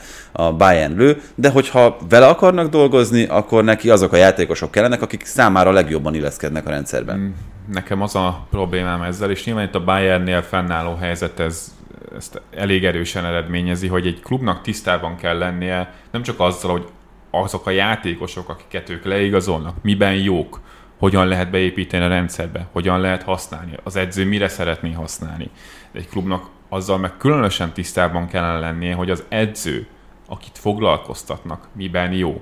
És szerintem Tomás Tuchel nagyon sok mindenben jó, kiválasztásban, kifejezetten gyenge. Ugye emlékszünk még a Dortmundnál, ugye Sven Mislin tett el azzal, amiatt sikerült összebalhézniuk, hogy Oliver Torres mindenképpen szerette volna Tomás Tuchel megszerezni, Mislin tett meg mondta, hogy hát ez óriási hülyeség lenne. Hát Oliver Torres egy nem, nem rossz játékos, de azért érezzük, hogy nem a világklasszis kategória. És akkor a Dortmundnak nem kellett, majd Tuchel besértődött. A tavaly nyáron a Chelsea-nél is Lukaku. Uh, Lukaku, is, Lukaku is egy ilyen, akit nagyon szerettek volna, igazából nem is tudták utána mire használni, de még tavaly nyáron is, amikor Tuhelre megint csak nagyobb felelősség hárult a Chelsea-nél itt a Bóliék megérkezés után a kiválasztásban is, elképesztő mellényúlásokkal csinálták meg mindezt Kulibalival, Obameyanggal, akiket gyakorlatilag úgy szóltak ki az első alkalommal, ahogy lehetett. Tuhel nem ebben jó, csak az a baj, hogy Tuhel meg nem nagyon tud azokkal az együtt dolgozni, akik megmondanák, hogy jó, most ezeket leigazoljuk, szerintünk ők illenek abban, amit te csinálsz, használd őket, mert ő neki meg van egy saját vélemény erről, és ezért nehéz mondjuk a Paris Saint-Germainnél is azért itt a vezetőséggel voltak vitáik, ott mondjuk nem biztos, hogy Tuhel volt a hülye, ezt finoman szerintem érdemes megjegyezni, de hogy szerintem nagyon rossz az az irány, amikor egy edzőnek, főleg akinek mondjuk most már elég hosszú története van abban, hogy nem feltétlenül tudja számára a legmegfelelőbb játékosokat kiválasztani, annak túl nagy hatalmat ad. És persze egy Harry nem nagyon tudsz minőségben mellé nyúlni, azt a részét már lehet számon kérni, hogy biztos egy 30 éves csatárját akarsz te kiadni ennyi pénzt, akiben lehet, hogy még van 4-5 év is, ahol mikor ő 30 gólokat fog lőni egy szezonban, de lehet, hogy két év múlva indul a lejtőn. A Barcelona ugyanez, bár nyilván Lewandowski már 34 éves volt, amikor leigazolt őt a Barcelona. Volt egy nagyon erős félszezonja, azért tavasszal, meg most a szezon első meccsein is szerintem már látszik, hogy ő már nem a csúcsformájában futballozik. Annyi, annyi különbséget látok itt, hogy a Lewandowski fontos ö, szerzeménye volt Csavinak, de hogy nem köré építette a, a játékot. Itt most úgy tűnik, hogy Tuchel ként úgy igazolta le, hogy hozzáigazít mindent. Tehát hát vannak itt azért is olyan... kell szerintem, hogyha, hogyha kénnek szerepet szánsz egy csapatban, hogy hozzá kell igazítani az egész csapatjátékot. Jó, csak ugye, tehát ez a csapat az előtte is ott volt már, és azért a magja ennek a csapatnak ott volt, Musialával, Szánéval, Kománnal a túloldalon, és az, az a húzás például a, a mm, német kupa döntőben, hogy két tükörszélsőt megcserélsz csak azért, hogy kénnek a fejére adogassák be a labdákat. Hú, de az... ilyen kínkeservesen. Hát miközben egyébként egyiküknek sem az az erőssége, hogy hát beadogatnak. Az... Tehát, hogy ez... Nekem az egészben az volt a fura, hogy itt a felkészülés alatt Isten Tibit pont te közvetítetted a Liverpool elleni remek magas színvonalú. Ez szerintem a legrosszabb nyári meccs volt. A, a Bayern Münchenek, és ott is azt játszottak, hogy ezt a 4-2-4 egy két ilyen visszamozgó center, ugye Tellel és Musialával, az első volt, még pont ebből is szerezték, hogy szélre utána bemozgott Gnabry Muziánának a helyére, és a Superkupa döntőn is így kezdtek, hogy a Tellel és Muziánál valami, én azt mondom, hogy hát most a Tell helyére berakottként, és ez, ez a Muziála két, két visszamozgó, és Gnabry meg Zané pedig támadja a területeket, hát ez valami baromi jól néz ki, beállt kén a Superkupa döntőn, teljesen más kezdtek el játszani, és most a Werder Bremen ami elképesztő simán és, és jó játékkal verték, és ként majd, hogy nem egy ilyen gólpaszt adott Zanénak, hogy visszalépve egyből indította őt a, a területbe, de hát ott is visszaálltak egy a 4-2-3-1-ből ilyen 3-2-5-re, attól függően, hogy Mazraoui éppen milyen pozíciót vett föl, és ott is Kén abszolút egy center volt. Tehát nem visszalépegető center, hanem center mögötte Muziáláékkal, ugye a két szélsővel. Ugye Aztán Alfonso, később Müllerrel, igen. Müllerrel, Alfonso Davis is ott már nagyon magasan játszott ebben a 4-2-4-ből is. hogy Gorecka hogy került elő, az, az egy teljesen számomra értetetlen. Egész nyáron arról volt szó, hogy Goreckával emiatt nem elégedett Tuchel, amiatt Még nem. sem hatos. Oda kell, igen, oda kell ember, és aztán Gorecka a kezdőben találta magát a Werder Bremen Igen, úgyhogy ez nekem nagyon érdekes, hogy számomra az egész nyár az úgy nézett, hogy hú, akkor így fog majd játszani a Bayern München, ott lesz Kén, és ebbe a platformba, hogy milyen jól beleillik majd, majd pedig az első két meccsén már teljesen mást játszottak, és teljesen más volt Kénnek is a szerepköre, mint amit én előzetesen láttam a meccseiken. Nekem ez érdekes, mert meglátjuk lehet, hogy működni fog, mert kient tényleg, hogyha befejezőnek akarod használni, akkor befejező lesz, és sok gólt lő, és szerintem kivenni a játékából ezt a nagyon erős előkészítő vénát, az meg egy hiba. Na, La Liga, Barcelona és Real Madrid, még téma mindenképpen fel kell, hogy merüljön. Hát, én is így fogalmaztam volna meg, amit pont Bence is írt, hogy a Liga két legidegesítőbb csapatával találkozott talán az első két fordulóban a Barcelona, a Hetafe az különösen nálam erre a címre pályázik, de hát a Cadiz sem sokkal jobb. Ehhez képest az a szerzett két pont ezen vékonykának tűnik. Négy. Négy. Hát a négy, igen, bocsánat. Hát, nem, nem tudom, az a Hetafe meccs az elképesztő kellemetlen volt. Tehát szerintem az egyik legrosszabb meccs volt, amit a, nem is tudom, mióta láttam. Ez a... Hát minden idők leghosszabb La Liga meccse volt, ezt, mert amióta az Opta nézi, nem 115 volt perc. 115 perc és 50 valahány másodperc lett És a vége. konkrétan megfélemlítésre épített a Hetafe az egész mérkőzésen. Teljesen ismeretlen ez a harcmód. Bordásztól. Hát nyilván ott Rafinhának az eléggé ostoba kiállítása után már nagyon nehéz helyzetben voltak, meg alapvetően a Barcelonának is szerintem most az a problémája, hogy gyengültek az előző szezonhoz képest. Tehát Gündogán egy tök jó igazolás, én nagyon örültem neki, hogy ő, ő oda ment, mert illik ebbe a csapatba, és zseniális gólpaszt adott például Pedrinek. Romeo is azt mondom, hogy átmeneti megoldásként teljesen jó oda a középpályára, alapvetően is egy olyan zsirónából jött, amelyik nagyon proaktív focit játszott a La Ligában, csak hát ez a Csabi féle foci, ez nagyon sokszor arra épül, hogy felérünk az ellenfélnek a támadó harmadába, általában nagyon gyorsan, majd pedig minél gyorsabban ki akarjuk vinni a szélsőinknek a labdát, hogy akkor egy egyben csinálják meg a lehetőségeket. Most ha elveszíted ebből a rendszerből az egy az egyben legerősebb szélsődet, akkor azért bajban vagy. És látszik az, hogy amikor a 16 éves egyébként tényleg szuper tehetség Lamin Jamalt kell neked beraknod már a szezon második mérkőzésén a kezdőben, nincsen Rafinha sem, akkor azért érezni lehet, hogy ennek a Barcelonának a kereten nagyon sok mindenen el tud csúszni, mert Jamin Lamál is egy elképesztő jó egy az egyben, hihetetlenül jól lát, az utolsó passzai, meglátásai már látszik, hogy zseniálisak, tehát tényleg egy szuper tehetség, és akkor megint ott tartasz, hogy akkor erre a játékosra építesz mondjuk majd második számú opcióként, mondjuk Rafinha egészséges lesz. De Rafinha sem egy egyez egyező szélső, hát ez volt a baj tavasszal. Sem ő, ugyanúgy ez volt a gond Fatival, Ferran torres akkor Ferran Torres most szélső, vagy csatár, vagy, hát vagy ő minek csatár. jó? Hát, ne, ő sem veszte téged egy egyből, érkezni tud területbe. Pep Guardiola ezért akart belőle középcsatát csinálni az utolsó fél évében a city nem mielőtt meg, meg nem sérült. És jól is és jól nézett ki. igen, és jól jól nézett ez a szerep. És most a, másod, a Barcelona második gólját a Cádiz ellen szintén ő szerezte, akkor egy centrális zónába a mélységet támadta. Ferran Torresnek ez a játéka, és nekem a Barcelonában ez a gondom, hogy oké, okay, megszerzett Cancelót, aki ebben mögé kerülésekben Rafinha mögé jobban tud majd kerülni, mint mondjuk Kundé, csak akkor most erre építed a játékodat? Akkor elfelejtjük az egy az egyező szélsőket, és Cancelóra építjük a széljátékot? És ez az egész ellentmondás, hogy akkor most kinek ki kell, most akkor Csavinak, most Cancelo vagy Fresnelre kell, tehát ez a óriási ellentmondások vannak szerintem, és amikor egy klubnál ilyen belharcok vannak, hogy a sportigazgató ezt szeretné, az edző ezt szeretné, és nem tudnak most már hetek óta dönteni, hogy akkor kit igazoljanak le, az nekem valami elképesztő nagy káosz Akkor mutat, amiből nem tudsz jól kijönni. Kezdjük itt is a háttérrel szerintem, mert ö, már tavasszal, itt a nyár elején volt egy nagyon-nagyon furcsa történés, ugye az, hogy Alemani megy az Aston Villába, és aztán mégsem megy az Aston Villába, mert nem tetszett neki, amit ott kínáltak neki, illetve a Barszánál sem volt tiszta, már akkor sem, hogy mi történik, és most sem teljesen tiszta még.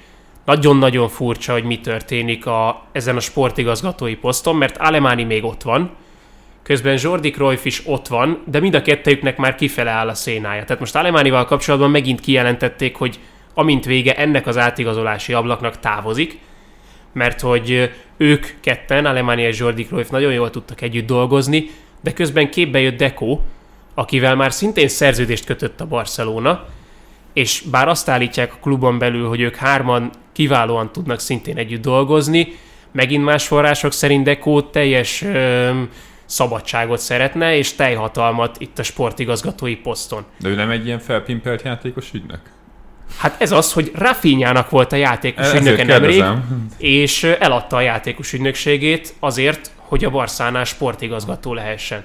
Jó, és akkor itt, itt tisztázd a viszonyokat Csavi és a sportigazgatók között, Laporta és a sportigazgatók között. Tehát egy olyan, olyan belharc folyik, ami már alapból ezt, hogy kit igazolnak, borzasztó nehéz döntésekké teszi. Tehát, hogy nem tudod, hogy ki hozza ezeket a döntéseket egészen pontosan. Meg ennek mi a vége a keretépítésnél? Elhozott Cancelót, aki szintén nem keres keveset, bár gondolom a Barcelona nem a teljes fizetését fogja hálni annak, amit ő a Manchester City-nél kap. Elosztad Gündogánt, ezért őt is meg kell fizetned.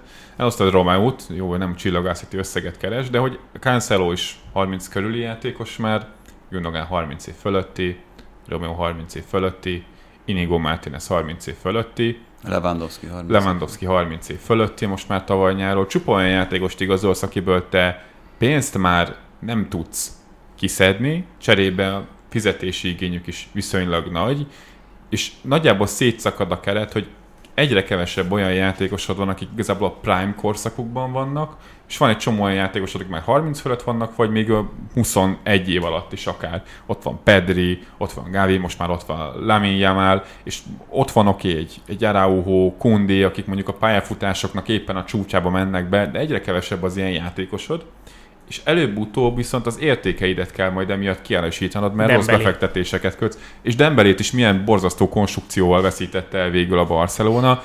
Hiába történt meg az elnökváltás, hiába ült le mondjuk Csevi a kispadra, és szállított eddig szerintem nagyon jó eredményeket, alatt szerintem azért a játékban annak a változatosságában, kiszámíthatatlanságában Csavinak is előre kellene lépnie most már ebben a szezonban, de ez a Barcelona, mint klub, ez továbbra sem működik úgy, ahogy kéne. Hát Nagyon itt Lewandowski sok... szenvedése szerintem a legjobb lenyomata ennek.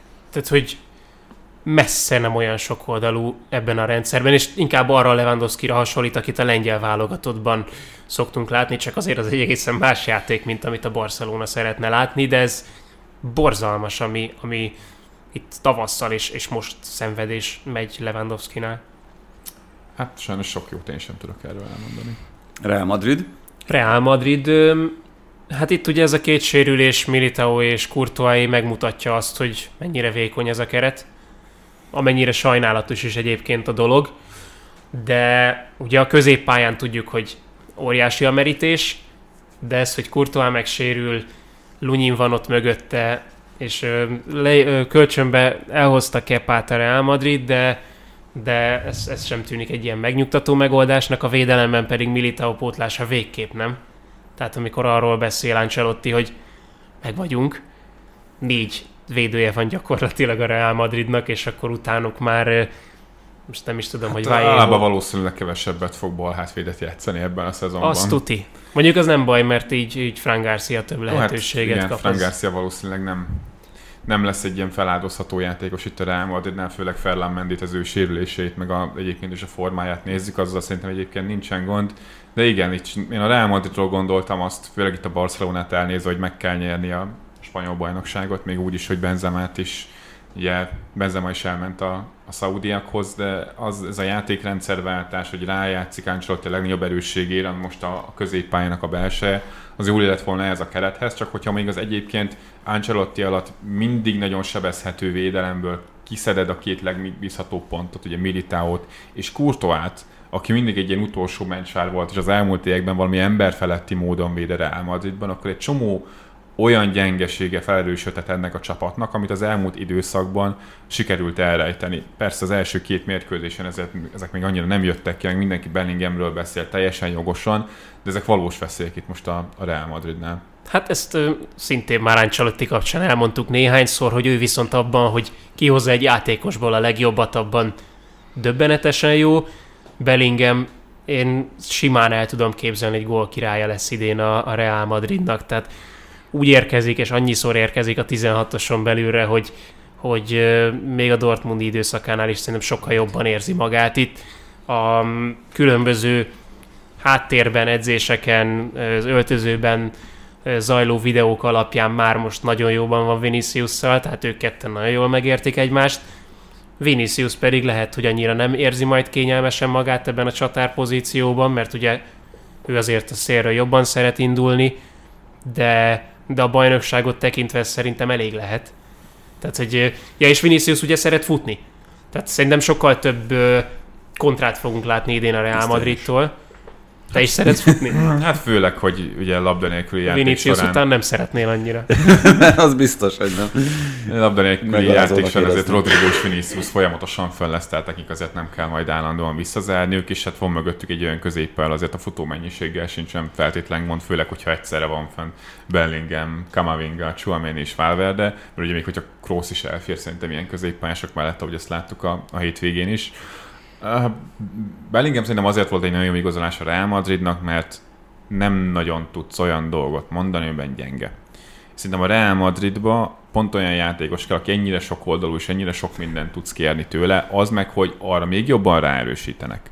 Hogy ő érkezzen a 16-oson belőle, azzal meg egy elképesztő magas potenciál tudsz belőle kihozni. És igen, Vinicius meg Rodrigo is idézélbe csatár, de Rodrigo nagyon sokat lép ki a jobb oldalra, Carvajállal és Valverdével kombinálni, Vinicius még mindig nagyon sokszor bal szélen kéri el a labdát, és hát akkor megnyílik az a terület, amit Bellingham viszont mélységből tud támadni, és már a Dortmundban is ezeket, ezeket elképesztő jól érezte, csak a Dortmundban nagyon sokszor még mindig nagyon mélyre kellett visszajönni a labdáért. Mert mondjuk az ilyen érintés térképeit megnézett Bellinghamnek, nincs olyan terület, pályának, ahol ne, ne bukkanna föl, de neki tényleg ez a legnagyobb erősség, és szerintem ha mondjuk a Manchester City igazolta volna a Bellinghamet Gündogan helyére, és azt a szerepkört kellett volna csinálnia, lőtt volna annyi volt, mint Gündogan, és mélységben is tudott volna segíteni labda kiazatalba, mert egy elképesztő jó játékos, csak ott picit jobban le lett volna szabályozva. Szerintem Bellinghamnek legalábbis egyelőre kifejezetten jót tesz az, hogy nagyon nagy szabadságot élvez itt a pályák közepén, és tényleg bárhol felbukkanhat, ha kell, akkor kihozatalban segít, ha kell, akkor a 16-os támadja. Neki és a képességének tényleg a Real Madrid az egy ilyen tökéletes csapat. Azért nevetséges ez, mert van még legalább két ilyen játékos a Real Madridnek, tehát Valverde ugyanezt a szerepkört simán megkaphatná, csak lehet, hogy tényleg nem, nincs olyan szinten, mint Bellingham, illetve hát tele van az internet ezekkel a kamavingás mémekkel, ugye, hogy ő aztán tényleg még kapust is Na, tudna játszani, igen. mert mindenhol bevetette Ancelotti. No, akkor... Szériá, Tibi? Igen, ugorjunk a szériára. Elmondok csak tényleg távirati stílusban néhány olyan dolgot, amit a szezon kezdethez kapcsolódik, aztán hogyha bárhol úgy gondoljátok, hogy van mondani valótok, akkor nyugodtan kapcsolódjatok be. Madzone halálával, illetve a ráemlékezéssel kell mindenképpen ezt kezdeni. Ugye Pep Guardiola is egy őt, illetve Johan Cruyffot, két mentorát ábráz, ábrázoló pólót viselt a mérkőzés utáni sajtótájékoztatom, valószínűleg a meccsen is már csak ott még ez nem látszott. És ugye Carlo Mazzonéról azért el kell mondani, hogy miután három egészen kimagasló játékosnak, itt ugye Tottinak, Roberto Baggio-nak és Pirlónak is uh, sikerült elolvasnom az életrajzát, mindegyikük őt tartja mentorának, és mindegyikük azt emeli ki, amit Guardiola is vele kapcsolatban, hogy a modern futballt abban az időben senki nem támogatta és látta annyira, mint Carlo Mazzone, egészen fantasztikus edzőfejedelem volt. Itt uh, teljesen mindegy, hogy a Bressánál végzett munkáját uh, veszük alapul, vagy azt, amit a Rómánál letett az asztalra, úgyhogy hát Isten nyugosztalja, és az biztos, hogy az ő hatása a mai focira az egészen elképesztően nagy. Nem véletlen az, hogy az egyébként vele dolgozó Pep Guardiola is őt emeli ki talán leginkább. Itt mi volt kettejük kapcsolata? Mert ez nem egészen... A Bressánál, a Bressánál amikor a Pep a szériában futballozott, akkor ő volt a játékos, és állítólag az edzés módszereiből, a taktikai elképzeléseiből rengeteget átvett. Amiben egyébként Mádzónét iszonyatosan erősnek látták, az az volt, hogy meglátott olyat bizonyos játékosokban, mint például Pirlóban, hogy neki nem a csatárok mögött kell játszani, ahogyan a korosztályos csapataiban addig végig futballozott, hanem ő tette egy mélységi irányítóvá, amit, amit köszönjük ha, szépen. És hogy... azóta is sokan ezt Carlo Ancelottinak tulajdonítják, de hát igazából ezt ez ellopta. Így van, ez Mádzone. Hát nagyon-nagyon sokan tanultak az olasz edzői generációk közül Mádzonétól, többek között még az a Dezerbi is, aki jelen pillanatban ugye a Premier League-ben igencsak kimagasló teljesítmény nyújt. Hát másik edzői kinevezés, ugye Spalletti lett a szövetségi kapitány, kifizette az olasz szövetség azt a kompenzációt, amit De Laurentiisnek ki kellett a Napolihoz. Előtte ugye Mancini távozott, eléggé érdekes körülmények között, és hát Spallettinek egyébként szerintem ez egy ideális feladat lehet. Nagyon-nagyon kíváncsi leszek arra, hogy hogy fog kinézni az első olasz keret majd, amit a szeptemberi ebés elejtezőkre összeáll, és nagyon kíváncsi leszek arra a játékra, mert azért hát sok mindent lehet mondani, de azt nem feltétlenül, hogy Mancini és Spalletti mondjuk edzői ikertestvérek lennének. Hát azért ugye Mancini is elment ebbe a jóval proaktívabb irányba az olasz válogatott, még hogyha ez az utóbbi időben az eredmények meg a játék szempontjából sem volt feltétlenül nyilvánvaló, de ugye az Európa bajnokságon abszolút ezt játszották. Szerintem ez egy jó választás, mert a, a keret jelen pillanatban szerintem inkább alkalmas erre a fajta futballra, mint, mint valami egészen másra, és hát Spallettinek meg szerintem jól fog állni szövetségkapitánykorás. Már csak azért is egyébként, és nekem ennyi jutott eszembe azonnal, ahogy őt kinevezték, hogy miután ugye az elmúlt években a szériában dolgozott, a csapat gerincét a szériában játszó játékosok adják, ezért nagyon-nagyon jól ismeri azokat a profilokat, akiket majd be kell tenni. Ugye azzal, hogy az Internél és aztán a Napolinál volt olyan munkája, ahol találkozott végül is a legjobbakkal, most hogyha végignézzük tényleg Bastonit, végignézzük Raspadorinak, majd meglátjuk, hogy mekkora lehetőséget, szerepet biztosít, akkor, akkor azért szerintem elég jól ki tudja sakkozni. És hogy... a mexikói bajnokságot figyelte? Mexikóit? Mert? Hát onnan jön ez a fiatal csatár, aki most már Olaszország... Retegi? Retegi. Hát ő argentin. Argentin. Hogy argentin? Argentin. argentin. Bocsánat. Argentin, de most már Szerintem már tudsz valami olyat, amit mi még Én nem. is azt, azt gondolkoztam. Hát a, igen. Vagy zsinyakot hon, Azt akartam mondani, hogy zsinyakot lehetne visszahozni a francia válogatottnál, úgyse számolnak vele. Szóval, ami itt Spalletti volt csapatát, a Rómát illeti, még korábban ugye Bellotti úgy tűnik, hogy mégiscsak tud gólt rúgni, ez az előző szezonban egyáltalán nem tűnt biztosnak.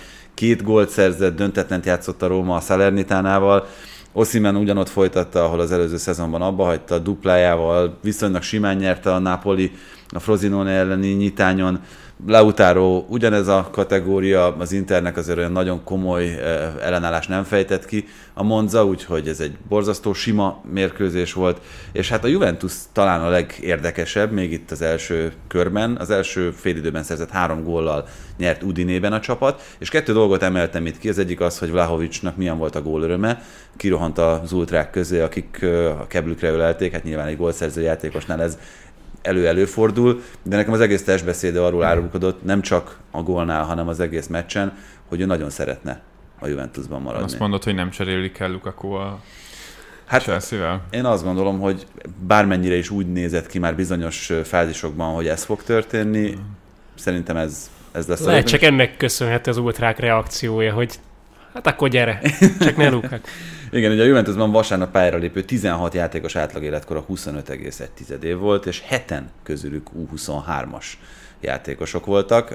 Annak tükrében, hogy itt többet beszéltünk az elmúlt években arról, hogy ez egy előregedőnek tűnő keret, ez egy elég komoly lépés előre. Nem, ez jó irány, és hogyha ez tényleg koncepció szinten elnék majd meg, és nem csak így egy-egy mérkőzésre Allegri bedobálgat egy-két játékost, mint ahogy ezt egyébként tette az előző szezonban, a rendszeresebben játszok, mert mondjuk Fagioli és, és Miretti, akkor ez egy, ez egy jó koncepció, és ezen az úton el kell szerintem indulnia most már a, a Juventusnak. Én pont emiatt nem nagyon értem, hogy Rovellát végül miért engedték el a Lációba, mert szerintem hatos posztra egy hosszú távon is jó megoldást lehetett volna. Szerintem ott inkább az volt, hogy Szári ragaszkodott mm. nagyon hozzá egyébként. Azt mondjuk megértem, mert egy Szári csapatból egy tökéletes hatos lesz szintén, úgyhogy Ugye Ealing Junior, nem is tudom, hogy azóta ő távozott-e, vagy csak távozó félben távozó van. Félben. Távozó félben van. Ő nekem rám szintén jó benyomást tett, úgyhogy azt sem feltétlenül érteném, de hogyha tényleg ebbe az irányba megy a Juventus, az viszont pozitív. Hát nekem egyébként, ha már a fiatalok közül kell kiemelni valakit, nekem a Bolonyában is borzasztóan tetszett Cambiazo, ő de ő most az első meccsen nagyon féltem attól, hogy nem nagyon akarja majd használni a Allegri, de úgy tűnhet, most itt hmm. persze első meccs után vagyunk még csak, hogy akár ő kult szerepet is játszhat ebben a szezonban a Juventusban. Egyébként, ha már a Láció szóba került, kettő egyes vereséget szenvedett, hiába szerzett vezetést Immobile a Lecce ellen a római csapat, és hát akkor ezzel a végére értünk a mai első teljes terjedelemnek, ami itt a szezonban már nem beharangozóként készült, hanem olyan eseményeket dolgoztunk fel, amelyek megtörténtek. Pit, nagyon köszönjük, hogy ebben a segítségünkre voltál. Ezer örömmel. Várunk máskor is, és titeket is várunk arra, hogy iratkozzatok föl a különböző felületeken, Spotify-on, iTunes-on, vagy bárhol, ahol podcastot hallgathatok, illetve ezt az adást, ezt a YouTube-on is láthatjátok. Puszi.